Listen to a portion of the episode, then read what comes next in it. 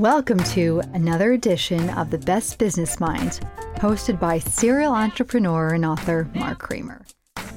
Tune into The Best Business Minds to listen to thought-provoking interviews with best-selling business book authors who are today's leading innovators, entrepreneurs, and industry experts from around the globe.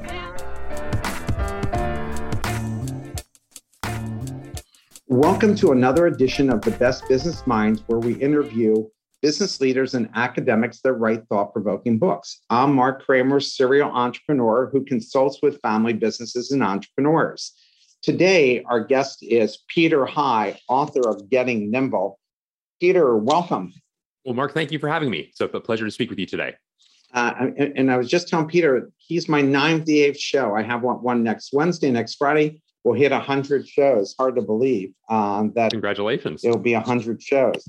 So, Peter, let's start off with you just telling us, a little bit about yourself before we start getting into the book. Yeah, well, thank you. I appreciate you asking. So I, for the past 21 years, have run a firm I founded called Metastrategy. I spend a lot of time with people who run technology and digital for large private sector organizations, multi-billion-dollar companies.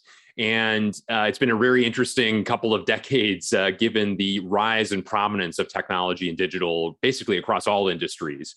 And so it's been very fascinating, frankly, to be a part of that conversation and driving some of that change in our own way. I also do a fair amount of writing. I've written 3 books. You were kind enough to mention my third, Getting to Nimble, which came out a few months ago.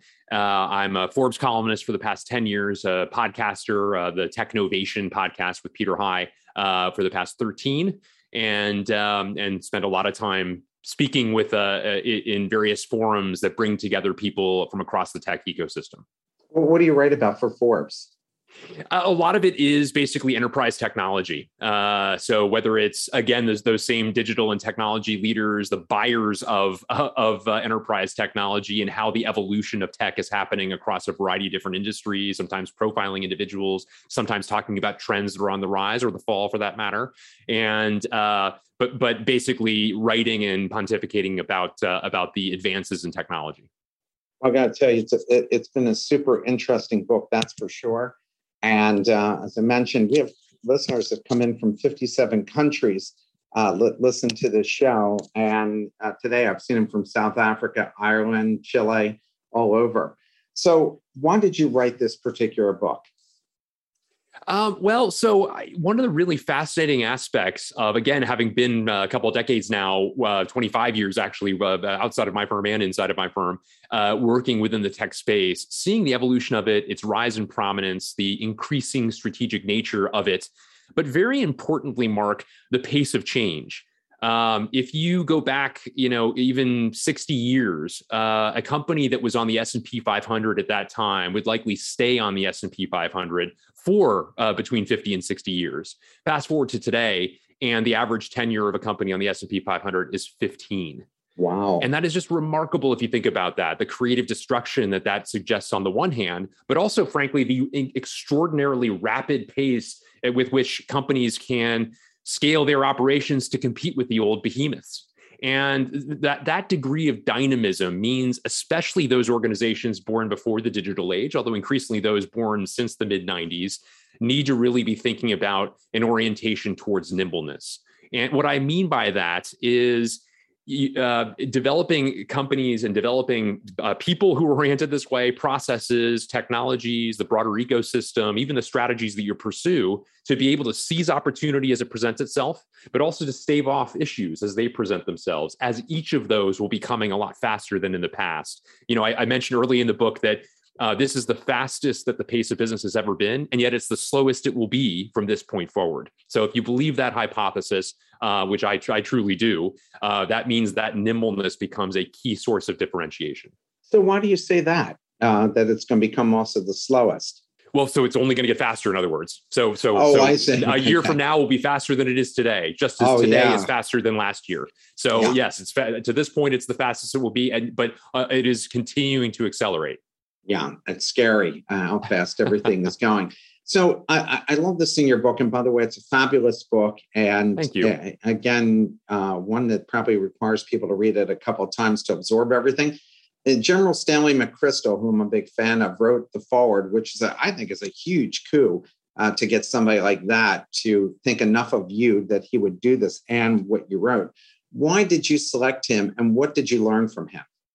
Yeah, thank you for your kind words. First of all, Mark, somebody who reads as many books and interacts with so many authors, it means a lot coming from you that you thought enough of my book to note that. So I've had the great good fortune of getting to know General McChrystal since early in his private sector career. We're both based here in the DC area and have gotten together on a few different occasions. He's gone on the record with me several times, and I was an enormous fan of Team of Teams, one of his early books, I believe his second, if I recall correctly, and.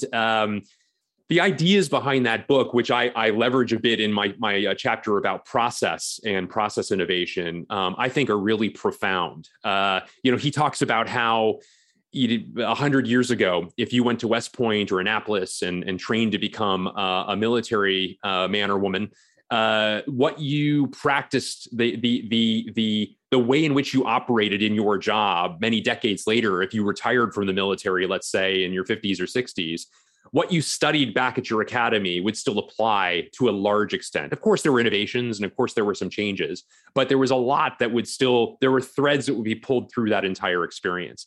And he raised the point that today, that dynamism in the military setting is so dramatic that you not long after you leave the academies, what you've learned may be largely irrelevant or at least substantially changed, let's say.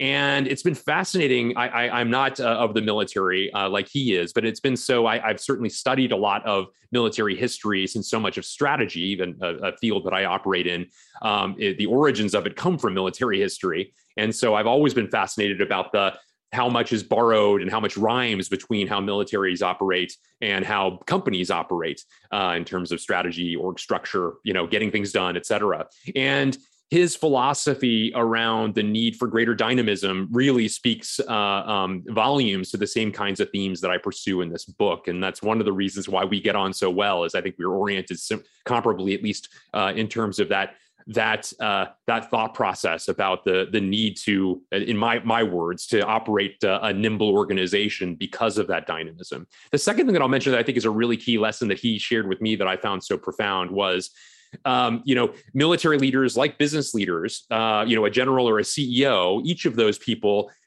traditionally are thought of and in fact operated as sort of, masters above a chessboard, that yes. They set a plan and then they move the pieces around. You, my direct report or my direct report's direct report, do as I say and go off and put this plan in place. And he has made the point that in a military setting, and now as he works a lot in the private sector as well, that increasingly you need to go from chess master to gardener. And what that means is you need to plant seeds in a variety of different places. You need to provide them nourishment, and then you need to let them go off and flourish and provide, in this case now translating to the people who work for you, provide them enough context as to what the North Star is, where you're headed from a strategy perspective, but recognizing, especially if yours is a large and complex organization, they need to have some liberty to operate on their own. They will know more about what's happening in the field than you, the chess master back at headquarters, could possibly know. And so giving them that liberty, empowering them, of course, giving them the appropriate insights as to the direction that generally speaking you're going, but empowering them to make a lot of decisions based upon what they're seeing in the field, however the field translates into your organization. Yeah, there's a book, and I mentioned last week to another author that I love called Startup Nation, and it talks about the Israeli military and that everything, all the decisions are made at the point of the spear, not in the back, and that they said that the reason they kept beating the Egyptians was because by the time the Egyptians got the order, they had moved.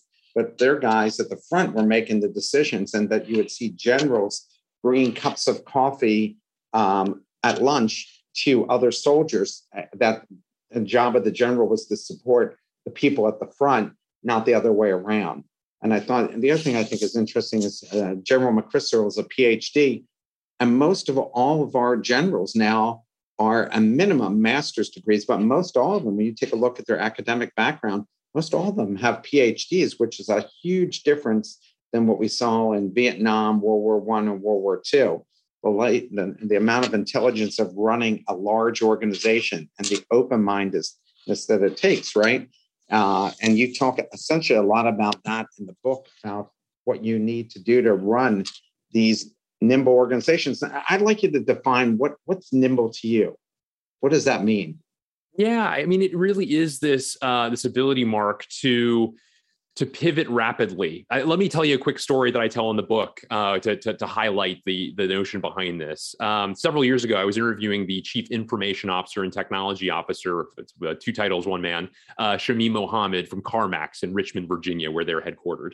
And I was interviewing for my podcast, in fact. And I concluded the podcast, as I often do mine, with a question about trends. What trends excite you as you look to the future? And he offered an anecdote about blockchain, as I recall. He also said something about artificial intelligence and its application back to an organization like CarMax. But he concluded his remarks by saying, at the end of the day, the pace of change is so dramatic today that if I look 2 or 3 years out into the future, the thing that might be the top priority, the top trend for us to leverage, maybe something you and I can't even name today. And that's pretty profound if you think about it. So yeah. What that means is, here I'm paraphrasing him, though I think fairly accurately, what I need to do is create an organization that's nimble, that can seize the opportunity as it presents itself, not recognize it, and then wait months and months and months to marshal the resources and the plans in order to execute. But also, frankly, unfortunately, this is the lot of all corporations. Also, bear in mind the tremendous risks that you need to mitigate, whether in the form of cybersecurity attacks, for example. Those will also be coming at you without any notice, and so also staving off danger requires a lot of nimbleness as well. And so, really, it's an orientation towards. And a familiarity with change. I talked briefly in the book about a friend of mine, Ben Fried, who for 13 or so years has been the Chief Information Officer of Google. And he and I were at a conference back when you could safely be at conferences in person in Mexico together, each of us speaking at this conference. And I asked him, how is Google, at that point, he's probably 9 years or 10 years into his tenure, grown tremendously, you can only imagine, right, during the course of that tenure. How do you remain innovative and entrepreneurial when you're a definitive behemoth at this point, at a point at which organizations oftentimes become so large that they become unwieldy? And he said, the secret sauce is we make change a core competence. That we orient our hires towards people who have a familiarity with and even frankly a desire for change and can seek that out or are not intimidated by it. They have the processes, agile processes to capture opportunities more readily as they present themselves, as well as stave off issues, as I was mentioning before. They also have an orientation towards continuing to modernize their practices, modernize their technology, not rest on the laurels of or overly complicate things simply by letting them kind of ossify or calcify as a result of not recognizing when a practice or a technology is past its shelf life. So these, I think, are practices that all of us ought to employ because, of course, change is not something that comes natural for us. We crave routine. But if you don't seek or don't recognize the necessity for continued change, well, then you have the possibility of some rather dire consequences for the business you're a part of. One of the hardest parts for large organizations is the finance people saying, "Do you know how much money we've sunk into this?" And now you tell me that it's no good. We just only got 2-3 years of write-offs on this thing. So this question came up to me. What are the 5 themes you suggest companies work on to compete, and why those particular 5? Yeah. Thank you for mentioning them. And so the 5 are, to define them, people, processes, technology, ecosystems, and strategy. And so none of those are terms I invented, of course. All of them hopefully have some resonance with folks who are listening and watching today. But the idea is each of them are essential. The people are the people that are part of your company are the foundation. You are only as good as the people you have. You can have world-class technology and world-class processes. If you don't have great people who are part of your team, all of that is for naught. You will have suboptimal results if you have a suboptimal team. And so seeking a team that has the skills for the future, that has this orientation towards change, that has an innovative mindset, these become really important. That frankly also has a nimbleness associated with them, where they're seeking the skills of tomorrow, as opposed to resting on the laurels of what they learned at university or the experiences they've had early in their career, as a result of the necessity that dynamism pushes us all to continue to innovate from that perspective. Likewise, process-wise, becoming much more leveraging processes that will help us become faster, more quickly seek and accomplish what it is that we're hoping to do in projects or products that we're developing. These become much more important as well. Technology-wise, leveraging a modern tech stack that is itself more flexible, that can scale up and back as necessary, that hopefully also has security to a larger extent baked into it as well. The ecosystems, I make the point in the book that competition is now less company to company and more ecosystem to ecosystem. And so who you bring to the party becomes a really essential point as to how successful you're going to be. Who are the suppliers? Who are you forging joint ventures with? Who are the managed services providers? Just to name three examples of an ecosystem. And I talk about peers. I talk about leveraging the venture capital community. I talk about leveraging, which we're going to touch on here.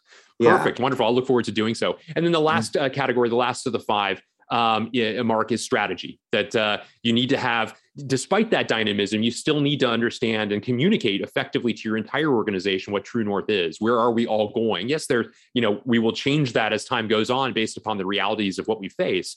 But having that great plan, well articulated, translating it into the various divisions of the organization, translating it through to data strategy and those sorts of things. These become the essential ingredients, I believe, the five levers to pull in order to be part of the successful organizations, the ones that go past that 15 years in the S&P 500 I referenced before to longer pathways towards value creation. And we have a question from the audience. Where does data fit into that model? Often forgotten, but critical in all five you mentioned. Yes, exactly. In some ways, I talk about data strategy in the fifth element, as I just alluded to at the end. Data strategy becomes a really critical aspect of this. But your listener certainly is a savvy point that he or she makes that it really is peppered throughout everything that we talk about. If you think about the period of pandemic, we talk about a dynamic situation where there was a tremendous amount of uncertainty, at least in our lifetime, sort of unprecedented, needless to say. Data was our friend. I had a great conversation with the CEO of a multi-billion-dollar company a number of months ago. This is probably 4 or 5 months into the pandemic, so this would be in 2020. And we were just talking about just the sort of chaos that the pandemic had wrought. And he said, what's so interesting is I've been a CEO multiple times over, he said to me, again, paraphrasing relatively tightly here. And he said, I'm hired as a CEO because I've got a great gut. I've got a lot of experience. And when I'm faced with an issue, I have points of reference from my past that I can leverage and draw upon in order to steer this organization appropriately. When you truly get to unprecedented situations where there is so much that has changed, actually your gut becomes your enemy. And at that point, data needs to be your friend.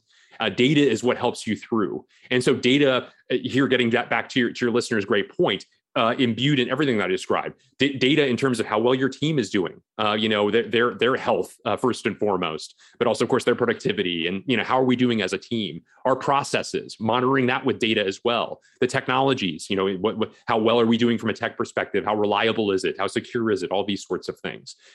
Data is part of all in terms of our operations, our interactions with our customers, what is selling, what is not. How effective is our operation or not, as the case may be, giving us the power, therefore, to course correct as time goes on based upon what those tea leaves are telling us through that process. So, yes, a critical element that only becomes all the more critical. And if I may just do a quick plug, I've done 5 courses as part of LinkedIn Learning. My latest in December just came out on data strategy. This is an area that a lot of organizations are very immature on. Everyone understands the sanctity of it, but having a game plan associated with data strategy becomes very important, especially in this day and age. And so my contribution as to some of the things that companies might think about, you can find on LinkedIn Learning. I think the government's done a really poor job during this whole COVID period of explaining to people that the data is constantly changing the recommendations being made by the government. And as we keep learning more and more about each of these levels or types of COVID, that changes the recommendations and the mask and everything else. So people have to realize that data is ongoing and constantly changing how we view things, right? I mean, like the people get frustrated and go, oh my God, one minute they're telling us this, the next minute they're telling us that. Yeah, because as more data comes in, the picture becomes clearer to them. And some parts of it becomes even a little bit fuzzier because they thought they knew something, but now they realize they don't, right? I mean, and that happens on all facets of business.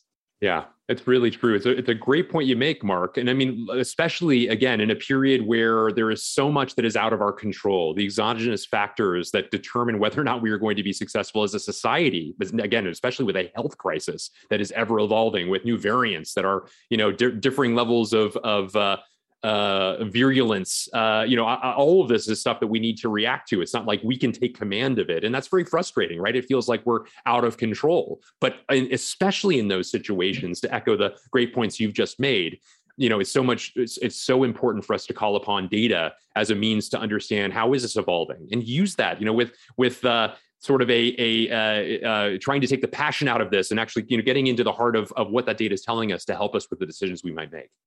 You gave the example of Capital One, my personal credit card and choice for many years, switching from off-the-shelf or outsourced to developing its own special tech sauce. Why is this smart, and how big do you have to be for that to make sense?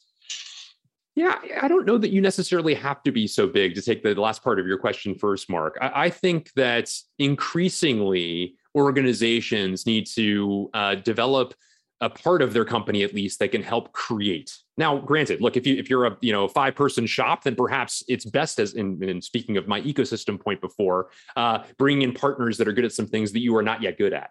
And by the way, whether you're 5 people or 500,000 people, that's the whole notion of the ecosystem, is for some things that we need to have great partners who are going to deliver those things for us, because it's not strategic for us. But increasingly, there was a book, Nick Carr, a guy who used to work at Harvard Business Review, wrote an HBR article, which was called "IT Doesn't Matter." He wrote a book which was only slightly more modestly put, "Does IT Matter?" In both those cases, he concluded no. This was in the mid part of the first decade of this century. So 15, 16 years ago, if I recall correctly.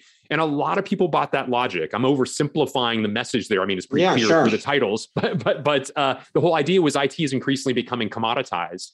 And so a lot of people bought that logic. And then the chaos of the crisis in 2008 made it very easy to buy the further logic that let's just outsource a lot of this stuff. That's going to be a cheaper pathway to get out of the part of our organization that, frankly, I don't really understand very well. Let's get people who understand technology, run that for us. And so many companies were giving away the keys to the castle as a result of that. That, yes, of course, outsourcing is a critical weapon in the arsenal of any organization, but giving too much away means that all of a sudden you have less flexibility. You're not driving some of the things that are most important. So Capital One's a great example, and there are many of them. I talk about the Washington Post, a very different kind of company that also had a similar orientation of going from a traditional IT organization, order taking to some extent, to much more a driver of innovation, of creating the technology in the most strategic areas of the company to help create differentiating factors for the organization and pathways for new sources of revenue, new product areas, and so on. This becomes, I think, a really important aspect of how companies need to be thinking about the way in which they manage technology. I think anytime you do any innovation in-house, you learn so many things that are not even related to what you're actually doing. And then you say, gosh, that's like a whole new business idea for us. Where if you didn't do that and you're sticking to the same thing, like the Post is just assuming, hey, we just provide content. That's all they look out there, and they're stuck in a rut. In fact, they don't even see new content they could develop because of that, right? Great point. Yeah. I absolutely agree with you. So how important is cross-functional collaboration? Critically important, Mark. This is I'm glad you raised this topic, because I think it's really one of the important threads through my book is the importance of greater level of collaboration across the typical silos of a company. Look, I don't think the silos are ever going to go away. You need people with depth of experience in finance and in operations and in technology and in the various parts of an organization, different product areas or service areas of the company, et cetera. Those need to remain, and you need people that have degrees in those areas and experiences across multiple companies in those areas as well. But the silos, if they're not going to go away, they need to become more permeable. We need to have people that are straying across those, either for periods of time or maybe for years abroad, so to say, figuratively speaking. Somebody from IT going into the marketing division and getting to know that discipline to a greater extent, such that they've truly have a foot in both those worlds and can innovate to a greater extent. Look, so much of the of innovation today is at the intersection of disciplines. It is, you know, let's say technology and marketing, to use that same example I gave a moment ago, that so much of what marketing needs to do from an innovation perspective might be delivered with a various kinds of technology, whether it's better synthesis of and use of data through to the way in which marketing messages are delivered, perhaps through digital channels, just to take a couple of obvious examples, but I think powerful ones at the intersection of IT and marketing. So I think that organizations need to forge these pathways and partnerships and collaborations across these silos to a much greater extent, and find people, frankly, who have an interest in or in a background in perhaps multiple disciplines. You know, as I've mentioned through the conversation, my area of focus is largely on the tech and digital parts of these big companies. But, you know, those people in those organizations have a lot to say and a great opportunity to collaborate in unusual ways with leaders across the entire organization. And so finding ways to forge those pathways, to brainstorm and come up with new ideas at the intersections of those disciplines, that's where so much of the value is today. And so I think that, you know, we need to rethink the way in which we organize our teams accordingly. No, I think this is an important question. I'll be interested in your answer, which is how do you get organizations comfortable with change? Because most people who are attracted, especially to larger organizations, they like the day-to-day routine never changing for them, and the idea of change, even for people like they're worried about losing their power within their organization. How do you get people comfortable with change? It's a very interesting question, Mark. And, you know, I think it's one part showing the opportunities that come with change, but it's also, frankly, it has to be one part identifying the risks in not doing so. One of my favorite stories that I tell in the book is the company on the S&P 500, I'm raising the S&P 500 a lot in this conversation, but the top performing stock of the S&P 500 in the 1980s was Circuit City. Only went public in 1984. In less than 6 years, it returned over 8,000% to those who participated in the IPO in 6 years. And a retailer in the 1980s, this is really kind of in the early stages of just-in-time inventories. The back of the house was as big as the front of the house for the need to have a lot of extra supplies associated with this. And through, I'll spare you the greatest detail. They can find it in the book, of course, but through much better customer experience, Circuit City just soared like you can't believe. In the 1990s, they used the windfall and continued success to found a number of companies. One of them is CarMax, which I mentioned today already, that CarMax was actually born out of Circuit City. Didn't know that. Today, a great continued going concern, tens of billions of dollars of revenue. In 2001, Circuit City is featured in Jim Collins' classic Good to Great, one of a dozen or 15 companies that are profiled that have gone from good performance to definitively great performance. That's in 2001. 2001, that book is written. 2009, the company is liquidated. Right? So, and this is not a very good company. This is the best company of a decade across any industry, at least as judged by the performance in their stock. And so that, as I say, continued with great performance through to the point of being included in this book just 8 years before that liquidation. So it's important to remember these stories as well, to understand that those companies that were once phenomenal, that created, you know, across any industry, practices that were really leading and worth emulating, that if you, even those organizations have a tendency to sort of believe their own press, perhaps, and crave that routine to an extent where they can't get out of their own way to make the change that's necessary, given the tectonic shifts that are always happening across industries. So I think we need to hear those stories as well to understand what can happen to us if we're not willing to change, in addition to the many stories of organizations that have done so and have succeeded tremendously, perhaps after coming through. I tell the story of Domino's Pizza, for example, that they were not on the verge of going away, but they were, kind of languishing in terms of their performance. And through a radical transformation, which included a technology transformation, they were one of the best stocks. They have been one of the best stocks of the past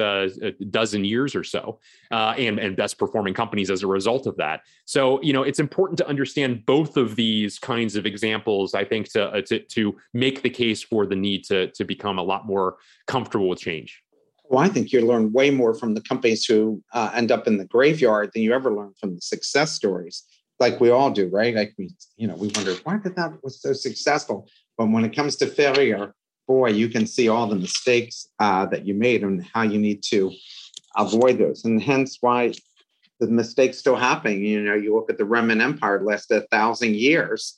And yet we worry about the United States lasting till tomorrow, right? Because of what goes on in this country. Why do year-long projects need to be reevaluated? I thought that was an interesting comment. Yeah, there have been a tendency in so many, especially larger organizations, to have enormous projects, ones that are, whether it's like, replacing your ERP or some major technology in your organization to, major campaigns or product launches. We should still do big and audacious work. Don't get me wrong. But it's critically important that along the way, again, given the pace of change and the fickleness of customers and the degree to which tastes change and so on, that we have a constant source of validation along the way. And so even for something that would naturally come across as a year-long or even more body of work, cutting that up into pieces where you have regular validation with the intended audience user of what it is you're developing, whether that's inside your company or your customers, becomes that much more critical. And Mark, you already referenced it, the sunk cost fallacy, that we need to make sure that just because you've spent $1 million on this, that don't spend $1,000,001 if in fact it's something that's not going to derive the value that you anticipated. So taking a hard and critical look along the way as well to say, look, we thought this was going to be of tremendous value as we validate it with the very people who would be providing that revenue that we anticipated. If they're yawning, well, let's move on to something else. Let's not spend good dollar after bad. And so I think an increased orientation towards that this is one of the foundations of agile development, by the way, is involving the intended audience, the intended user of what it is you're developing through all the iterations to get that feedback critically, which helps you modify things towards greater levels of value, new bells and whistles you might add to that product that you're developing, for example, or as I mentioned before, perhaps canceling it because the more you delve into it with customers, they're saying, you know what, I guess I saw the need before, I don't anymore because something else, I'm now using something else that is providing the value I anticipated, for example. So much more important to think of it in an iterative fashion, Mark, rather than a monolithic fashion. Rob Carter, CIO of FedEx, which I think he's a good friend of yours as well, right? Indeed. Rob Carter said, it dawned on me that technology was the source of our success, would be the source of our downfall if we didn't change. What do you mean by that? And how complicated is that for large, let alone medium-sized companies? And does that spell opportunity for entrepreneurial technology providers? Absolutely, it does. Yeah, Mark, thank you. This is one of my favorite stories, actually. Rob is really one of the great technologists across any company. I've gotten to know Fred Smith, the founder and still chairman and CEO of FedEx as well. And he says there's not a strategic decision made in this company that doesn't go through Rob. That's how important he is to the decision set processes. He's had an extraordinarily long tenure, especially for a technology executive. It's now past 2 decades. And you can imagine, just think, Mark, for a moment, across 2 decades, the things that were so innovative 20 years ago that he implemented, many of those things today have been surpassed, right? That there's a new way of doing that thing. And if the thing that he was proud of 20 years ago, if he were so proud of it that he can't let it go, that's his baby and it's still beautiful and he can't be convinced otherwise, then he would be putting his company in a perilous position. And I find this always especially fascinating, Mark, with leaders who've had long tenures, that they go through these cycles, that they go through, I helped introduce this thing that was an enormous differentiator for us, but having the humility to say, look, if I'm so proud of that I can't shut it down, that I can't recognize something that is better in the marketplace or that we might develop ourselves. If I'm not, to borrow from Andy Grove of Intel, if we're not our own best competitor, that is to say, willing to cannibalize those things that we do well before the entrepreneur that you just referenced a moment ago does so on our behalf, well, then somebody is going to eat our lunch eventually. And in fact, the very easy answer to your question is, yes, it spells tremendous opportunity for entrepreneurs. One of the reason why, frankly, so many venture-backed organizations can start to, eat away at slices of big companies' businesses because those big businesses can't get out of their own way or don't see that there's a new way of doing things that might seem obvious for an organization that can pivot so rapidly towards those opportunities that are nimble enough indeed, and their thinking and their practices to do so. So what I found fascinating and always have about Rob's orientation is that he is willing to be humble enough to say, yes, this thing that my team and I introduced 10 years ago was world-class definitively, and it is no longer. And so we need to make sure that we are setting up a much better foundation for the future and retiring those things and eliminating redundancies and in the process, de-risking our organization in so doing, and developing technology and practices and skills that are going to scale us for the next 20 years and beyond. I kind of think why this happens to companies is that the CEO, and maybe even the top people, lose their intellectual curiosity. And once you start, you know, kind of not being interested in the newest things that are happening and seeing how that fits into your thing, you're on a quick slide downhill. So I kind of think that they get so big that they start making all these grand speeches and they start believing their own bullshit, and then don't have the intellectual interest to see the changes themselves. What is enterprise architecture and why is it important? And it seems to be associated with large entities, but how does it impact even entrepreneurial companies? Yeah, great question. So enterprise architecture, sometimes referred to by the acronym EA, is especially for larger organizations a critical discipline in its simplest form of helping you understand how all the parts and pieces that you are managing from a technology perspective, whether that's like physical technology, software, the data that flows through it, how all that fits together. In a large organization especially, you can imagine the complexity of that is such that very few people actually understand how does this all fit together? What's connected to what? And, if there's an issue with one part of our domain, what else is that going to impact? Moreover, it's one of the reasons bad hygiene associated with enterprise architecture, or a lack of the discipline at all, would also lead to scenarios that so many organizations have, where they have this Baskin-Robbins 31 flavors of various parts of the tech landscape, which again is bad for so many reasons. It's more costly than it should be. It is more complex. It opens up a greater aperture to bad actors to find their way in. It also means that the data that's flowing through that is probably in multiple sources, and they're therefore not speaking together in a way that's going to add the best value for your organization. Just to name a few, I could go on, but those are, I think, some of the most critical aspects of this. And so, think of it again in its simplest form, Mark, as a way of understanding what do we have today, and every time we are suggesting a change, going back to this set of practices to say, okay, we're introducing this new technology. What does that render redundant? And what's the plan, therefore, to retire that, to get it completely off of our books because of this thing that we're replacing? If we're going to introduce this, let's commit.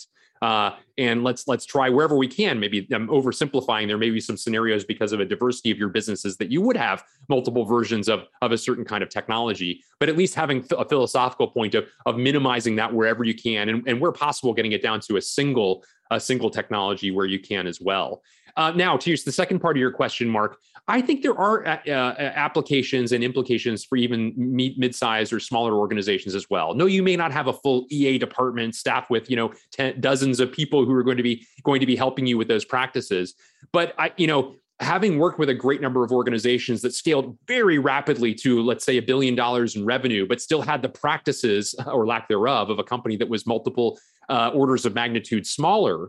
Those things can get out of control rather quickly. And so what I would say is, whether it's understanding, now I'll broaden the aperture a little bit further if you don't mind, understanding who do you have and what skills do they have and how is that evolving over time? So kind of the as is of your team and always sort of referencing how is supply and demand of those skills changing, keeping that documented and fresh as people, take on new experiences and new training and so on. Likewise with your processes and technology, what are our practices? Which ones, fit? How do they all fit together? How do we simplify that over time? So again, we don't have this Baskin and Robbins 31 flavors that I referenced a moment ago, which again only adds cost and cost and risk to the organization in the ways that I've described. So I think, even if it's not the full-blown, version, the pedantic version of EA for a mid-size or a small organization, still borrowing at least from the philosophical points as one grows becomes very important to make sure that you're doing so in a way that's sustainable. What kind of team do you have to put together the scale? Because I'm talking about experience and types of expertise. Seems to me that you've got to be very careful about the team you put together here. Yeah, and absolutely critical. I referenced this necessity for learning nimbleness, that yours needs to be an organization that is, always willing to cannibalize your own skills, like to borrow in a different direction what I was describing with regard to Rob Carter from FedEx. Let me return to the example of General Stanley McChrystal, that the things you learned at university, I read something recently that 75% of people who graduate from college do not use what it is that they majored in.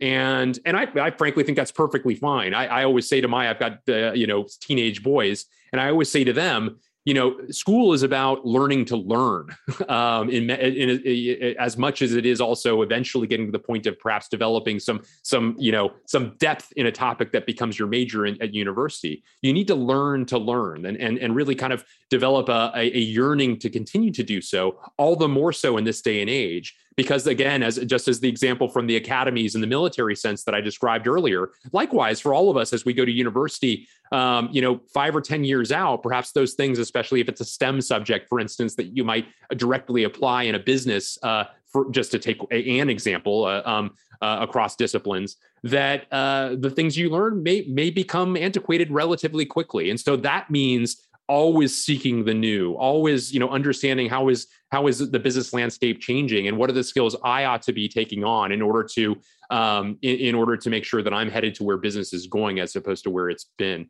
So the specific answer to your question, Mark, is going to differ based upon the business. Different businesses are going to have different areas of emphasis, and they'll be innovating or changing at different rates. I think a lot of these technical disciplines, even for non-technical people, so understanding how data and analytics works, what are the basics of that, and understanding the different parts and pieces, so that you can even if it's not what you oversee, that you can enter that conversation at a higher plane to help drive the decision making that's happening there. Understanding different disciplines like artificial intelligence, or how is that going to impact how we do things, for example. Again, it doesn't need to be the area that you go get a PhD in, but becoming more conversant in the topics that are rising trends that are impacting almost every business. I think it's incumbent upon each of us at least to develop enough of a familiarity with the topics to be able to ask good questions and also collaborate with our colleagues in a way that's going to add a greater level of value. When adding new technology to a system, how do you prevent redundancy, which I hear happens quite often, and that was something you addressed in the book? Indeed. I think a lot of it is that enterprise architecture point we talked about a moment ago, is making sure that you have a clear enough understanding of what you have, hopefully in its totality, such that when you bring in something new, there is the ability to relatively quickly say, that sort of is redundant to this other thing that we have, this other tool, process, method. And having a conversation, the discipline to have those conversations to say, is it right for us to have multiple versions? Again, if you are, let's take FedEx. FedEx is an airline. It is a trucking company. It is a logistics company. It is a office supplies company. It is a very, very diverse company. And as a result of that, you are going to need some redundant technology as it might be viewed from the outside, because the application will be so different. But even in an organization like FedEx, Rob Carter and his team have gone through, Ken Spangler, other key executives in the tech domain of that organization have gone through the important thinking to say, okay, where is it appropriate for us to have multiple versions because of the diversity of our business, but also where are we introducing something that really eliminates or renders truly redundant the thing that we have invested in the past, and let's go through the tough work to say, let's retire that. It's no longer relevant. Let's relieve ourselves of the ongoing sort of long tail of the costs associated with that, as well as help, as I mentioned before, de-risk the organization by having a slimmed down threat landscape that the cyber criminals, for instance, can penetrate. Let's make that a little less easy for them to do so. The cloud plays an enormous role in the lives of companies of all sizes. And really, the cloud's nothing new. It's just a good marketing twist on things that people have been doing for ever. What's the difference between private and public clouds? And what are the determining factors for deciding whether a company should make the investment in a private cloud? Because a lot of these people listening are going to make, their CEOs, they're having to figure, does that make sense or not? Absolutely, not just the money. Important. And in fact, actually, I would say that in any cloud decision, money ought to be a deciding factor, of course, but not the primary one. So many cloud technologies you know, the reason for a cloud transformation is based upon cost savings. And oftentimes organizations are underwhelmed in terms of the delivery of that. I'm a big believer of the cloud, by the way. I don't mean to say that because of that, you shouldn't be pursuing it, you know, but it has to be about the speed, about the scalability, about hopefully de-risking the organization to a greater extent and having a modern architecture that is more reflective of where business is going as opposed to where it's been, to call forward a few of the themes that we've already covered in this conversation, Mark. You know, the basic differences between private clouds and public clouds. A private cloud is one that is a cloud that is specific to your company that no other company is sharing anything with. Whereas a public cloud, like Amazon Web Services or Google's version of that, or Azure from Microsoft, you know, you will have a cordoned off portion of their cloud, but it's one that many companies take advantage of. Yeah, I think increasingly, and I worry as always in answering questions like this about painting with too broad a brushstroke. A lot of organizations chose the private cloud route because of a desire to minimize risk, and I think for a time that was actually very legitimate. That you needed to make sure that there was just really minimizing the opportunity that others could get into the crown jewels of your organization, the data that's flowing through that cloud, for instance. And thankfully, there have been, although, you know, again, it's impossible to completely de-risk the organization. The advances made in by the public cloud providers have made it a lot less risky, and even the U.S. government, for instance, certainly a pretty risk-averse organization, is increasingly leveraging public cloud, not just private cloud. And so, different companies will have different levels of risk tolerance. Will have different reasons to ensure that their information is not commingled with others. And others, you know, many will come to the conclusion that the private cloud is the safest way to do so. It is, of course, going to be more expensive as a result of pursuing something that is uniquely yours. But I think increasingly people are also identifying that the advances made in public cloud technology is such that makes a lot of sense for them as well. A question from the audience: in this era where there's a shortage of good talent, and technology disruption is increasing, what advice will you give startups who want to be nimble and scale at the same time? Yeah, so the advantage a startup has is the tabula rasa. They've got the blank slate. A startup is going to choose, 1990s technology to build upon. They can use the latest and greatest methods, hire people with the latest and greatest skills, leverage, again, modern processes and technology throughout all that they are doing. And what I would say is, take advantage of that while you can. It is important, and that tabula rasa is an enormous source of advantage for a lot of organizations. What's striking, though, is that those companies develop legacy pretty quickly.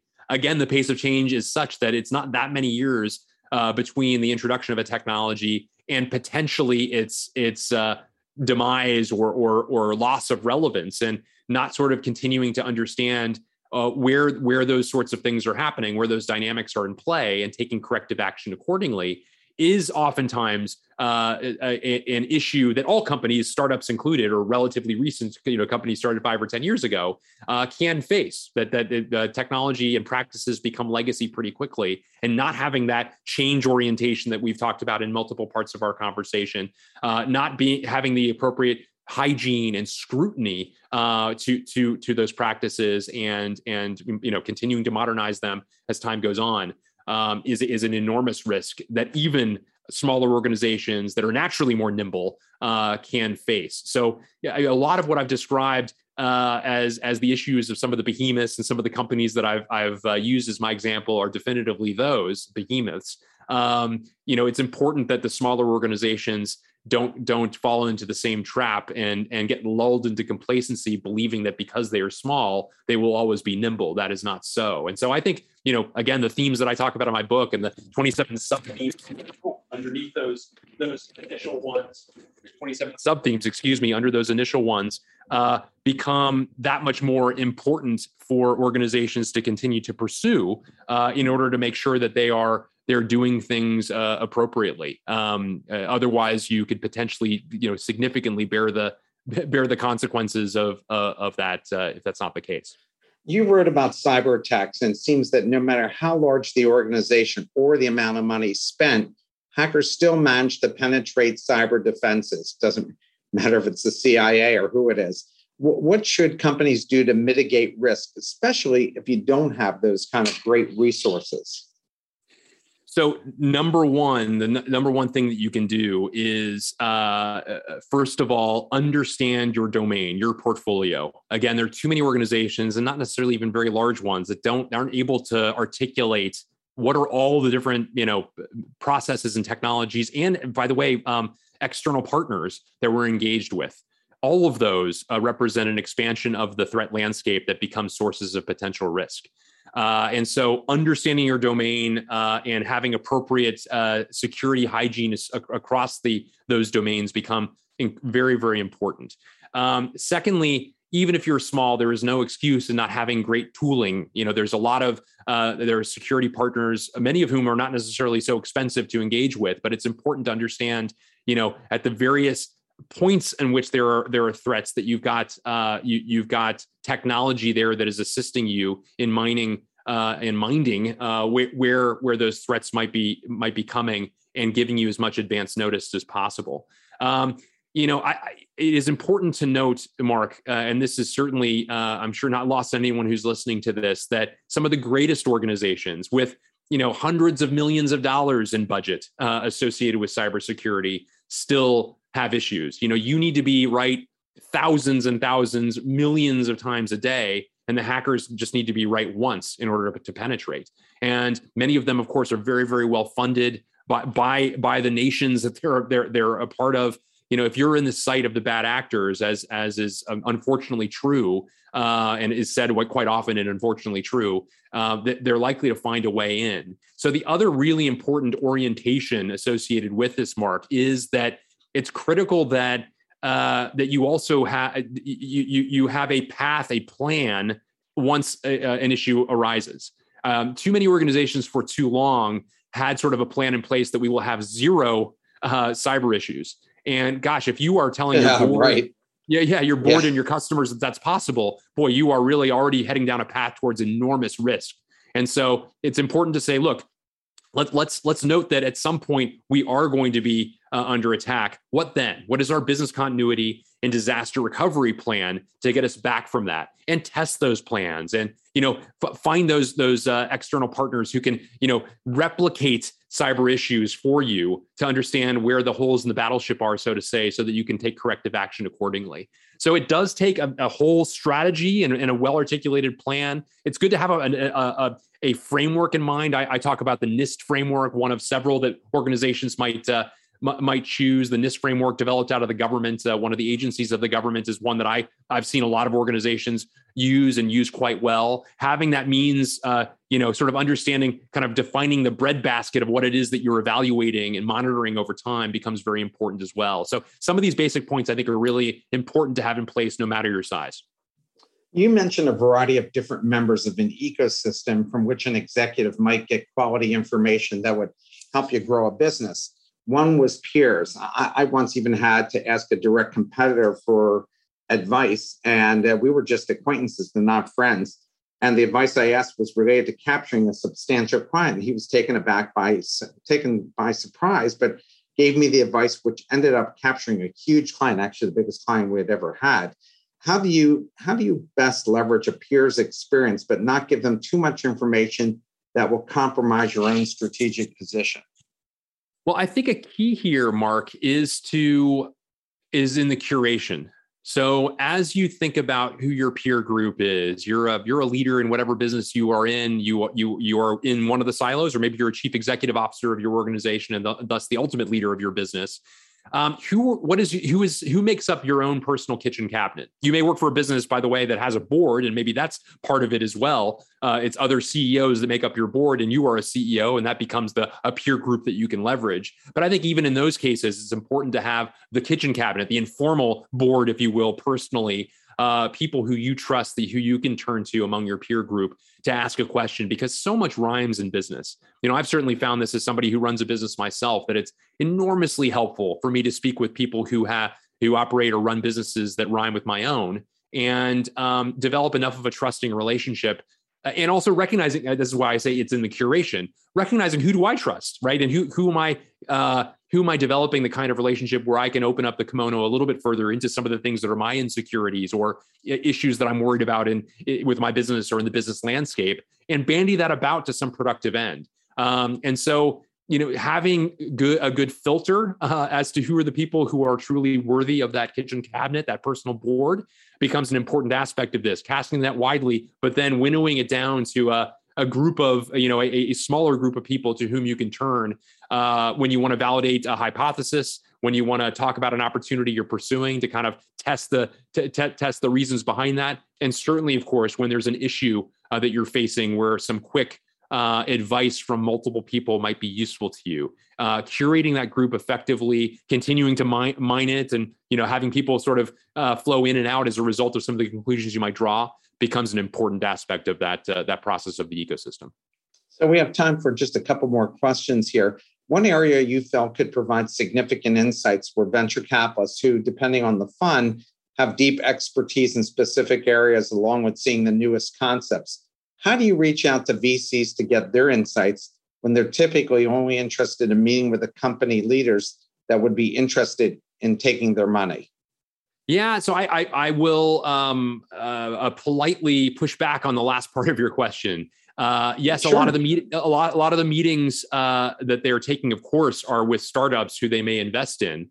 But boy, if it's a venture capital firm who invests, for example, in enterprise technology. Well, gosh, getting to know the people who would be the buyers of the products and services of the firms that you are investing in becomes incredibly important. And in fact, in their cases, they have a tremendous hunger and thirst to get to know the kinds of personas who would be the buyers. In many cases, these are the same technology and digital leaders that I've been referencing through this conversation, even earlier in the funnel of their own decision process.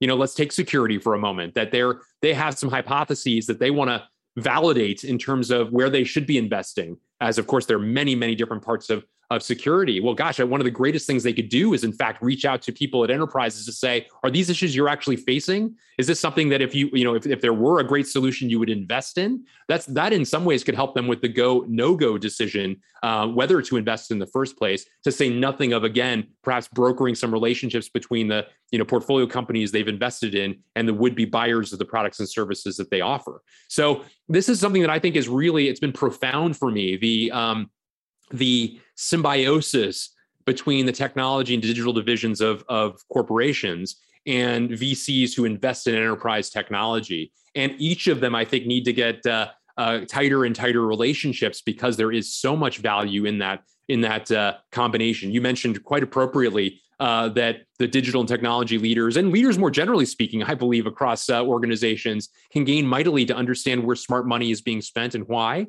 But likewise, those same VCs are hungry for the insights that those same leaders from enterprises can provide to, again, help them validate or the hypotheses they have about, swim lanes they're investing in, as well as to help the portfolio companies they already have invested in to help shape the products and services that they're bringing to bear. Many of them are putting together, in fact, even advisory boards of people from larger organizations to work with some of these entrepreneurs to tighten their messages, to adjust their products, to make them more relevant to would-be buyers of it, and so on. So yes, I the short answer is I think there's just tremendous value in this combination. And for those business leaders who don't recognize it, I would say be bold. Reach out to some of these very VCs and introduce yourself and some of the reasons why you'd like to get to know them better. And I think many people would be pleasantly surprised as to the yield on some of those invitations for a conversation. All right. So this is my last question. You mentioned that you like to ask people you interview about the trends they see. So now I want to ask that question to you. What are the trends you're seeing? Thank you. I appreciate that. Very, very well played. So there are so many of them, of course. I think I referenced a couple of them already. Artificial intelligence, I think, is a profound trend, a technology trend that is going to change so much of what we do. Mind you, AI is something that's been around for so long. It's one of those things where I think we constantly think of it as a future topic, not recognizing that Siri is artificial intelligence, right? I mean, all sorts of tools that we use through the internet that provides us quick guidance or counsel on a variety of things represent artificial intelligence. So much of what Google does is powered by AI or the various algorithms that are, whether it's Netflix and making recommendations or Amazon that providing recommendations on the other thing to buy as a add-on to the thing we're already shopping for, all of that powered by AI. You know, the advances in AI are going to mean that the plane at which humans interact with decisions should optimally get higher up. And that's in some ways a very good thing. It means we can focus on the more interesting things while the technology takes care of the more mundane things. Of course, it gets back to this necessity for a learning nimbleness for people, as some of the things that perhaps are the keystones of what they do within companies may be skills that are going away. And so the providing opportunities for our people to continue to train and get to know the technologies of the future, new skills for the future, become that much more important along the way as well. You know, I would say another one, which again has been a theme that's a thread through this conversation, is this whole notion of learning nimbleness, that the ways in which we foster that across companies. The best companies of all are the ones who are constantly reinventing themselves and developing, you know, curricula within your organization to help, you know, push your entire company along to get to future destinations, as opposed to resting on the laurels of the past, is an exciting area that can now be powered, by the way, with all kinds of powerful tools that can be accessed relatively cheaply. It doesn't necessarily require, you know, 2 years of a grad degree in order to develop some of these skills. You can do it while you're on the job, and, you know, through all sorts of really powerful courses that are delivered through many of these massive open online courses. I think that this is really exciting and very interesting. And hopefully, you know, in some ways, this is also what makes our lives and our jobs that much more interesting at the same time as well. So those are a couple that I would call out as trends that I'm hearing, you know, again and again, as I speak with business executives, as areas that they're excited about, but also realize they need to kind of wrestle with in order to understand the implications back to their enterprises. Peter, it's been a fast hour. I thoroughly enjoyed you and the book, and I need to probably get a couple of your other books and maybe have you back again. So you'll have to send me your other books. I'd be delighted if you still find them to be timely. I wish you the best with this new book, and we'll stay in touch. Everybody, thank you for tuning in today. And we're only 2 shows away from 100. So again, thanks for helping us get there, Peter. Have a great weekend, everybody. Take care. Be safe. Thank you for listening to another episode of The Best Business Minds. Tune in every Friday at 12 p.m. Eastern Time for our live recordings. Go to www.thebestbusinessminds.com for more information, and follow us on LinkedIn and Twitter to be kept up to date with our upcoming guests and other bonus material. See you next time.